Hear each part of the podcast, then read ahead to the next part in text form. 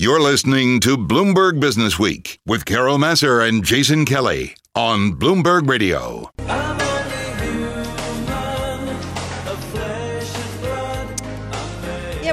Bit about uh, healthcare, um, medical treatments, and genetic testing because genetics and genetic testing are already changing medicine and healthcare approaches, certainly changing it as we've known it. Our next guest has some thoughts on the next era of genetic testing. Sean George is CEO of Invitae, joining us on the phone from San Francisco. So, Sean, first of all, I've been checking out your website. My co host Vince Cignarella doing the same thing. And tell me a little bit about what you guys do specifically.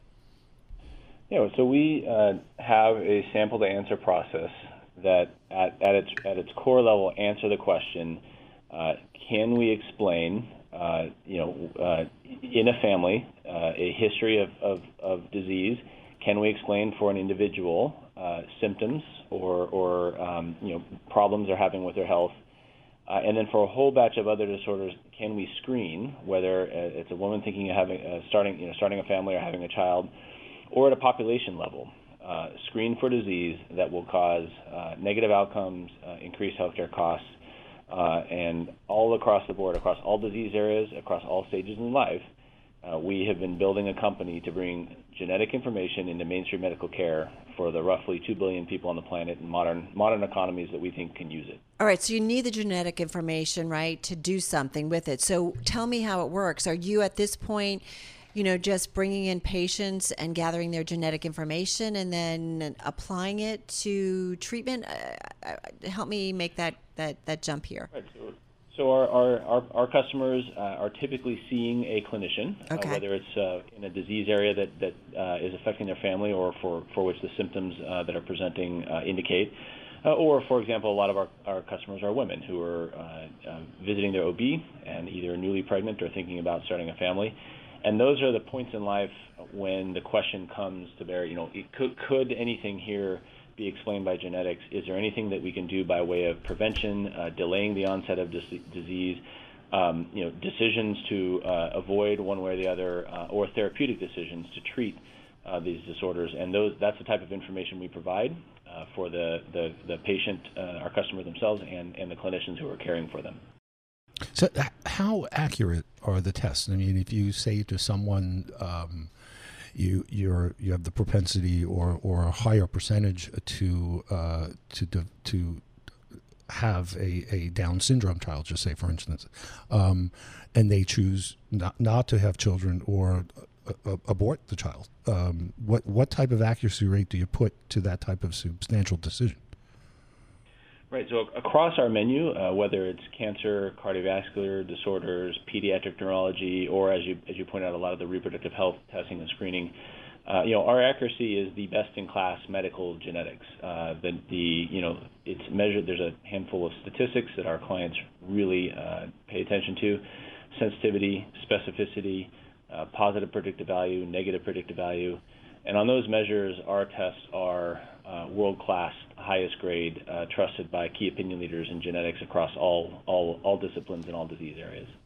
Well, and you know, you know, Sean, the debate that's out there. First of all, you know, you're giving up your genetic makeup. That's a lot of personal information, and I do think there's a security aspect to it. But I do wonder, you know, are we getting to the stage where everybody's going to be genetically mapped and it's going to say, okay, you have a propensity for X, Y, and Z? I mean, is that kind of where things are going? And does it ultimately lead to better health care, treatment, medical care, and longevity for individuals? Or are there false positives that might create, I don't know, stress that doesn't need to be there? So the short answer to both of those is yes. Uh, I'll, okay. I'll, do the first. Uh, I'll do the first. Fair enough. Undoubtedly, undoubtedly, genetics uh, genetics has a far larger impact on the health of an individual and their extended family and the population than is currently being uh, practiced in medicine today. Um, you know, this is just math. We know the uh, the degree to which these uh, genetic vari- this genetic variation afflicts the population. it the impact is very large, and by bringing this information, but you know, we've we've we've spent the last 10 years lowering the cost of this information and increasing the access to it, the ease of use. And in doing so, we think we can bring this information into mainstream medical care, which will no doubt uh, improve outcomes and lower costs. uh, to your second point, you you do have to do it.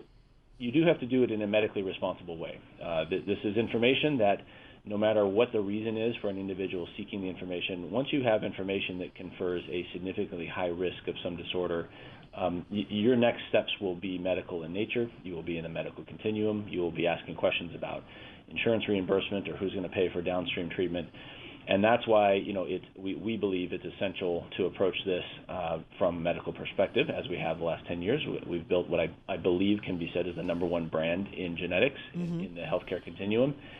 And, and to the extent of the data privacy is a question, this is where, you know, in, in that context, this is like any other visit to your doctor. Uh, you know, we are a HIPAA covered entity.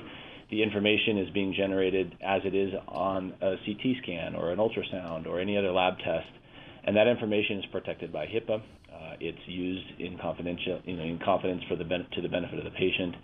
Uh, and, and in specifically at Invitae, as we think about moving the entire genetic testing industry forward to one away from test by test, sample by sample, indication by indication, to one of genetic information used in the background for a patient's behalf, founding principle of the company is that patients own and control their data. And so, in addition to all of the regulations that control, you know, that cover uh, medical providers that we comply with, uh, we, in addition, have as a as a you know foundational concept that we only take that data and and send it to ecosystem players at the behest of the patient and the explicit consent of the patient for their behalf.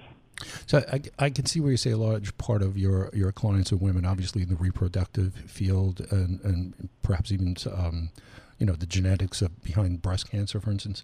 Um, but for other things, like uh, you know, for men, for instance, trying to track some sort of a cancer that may be um, hereditary in the family.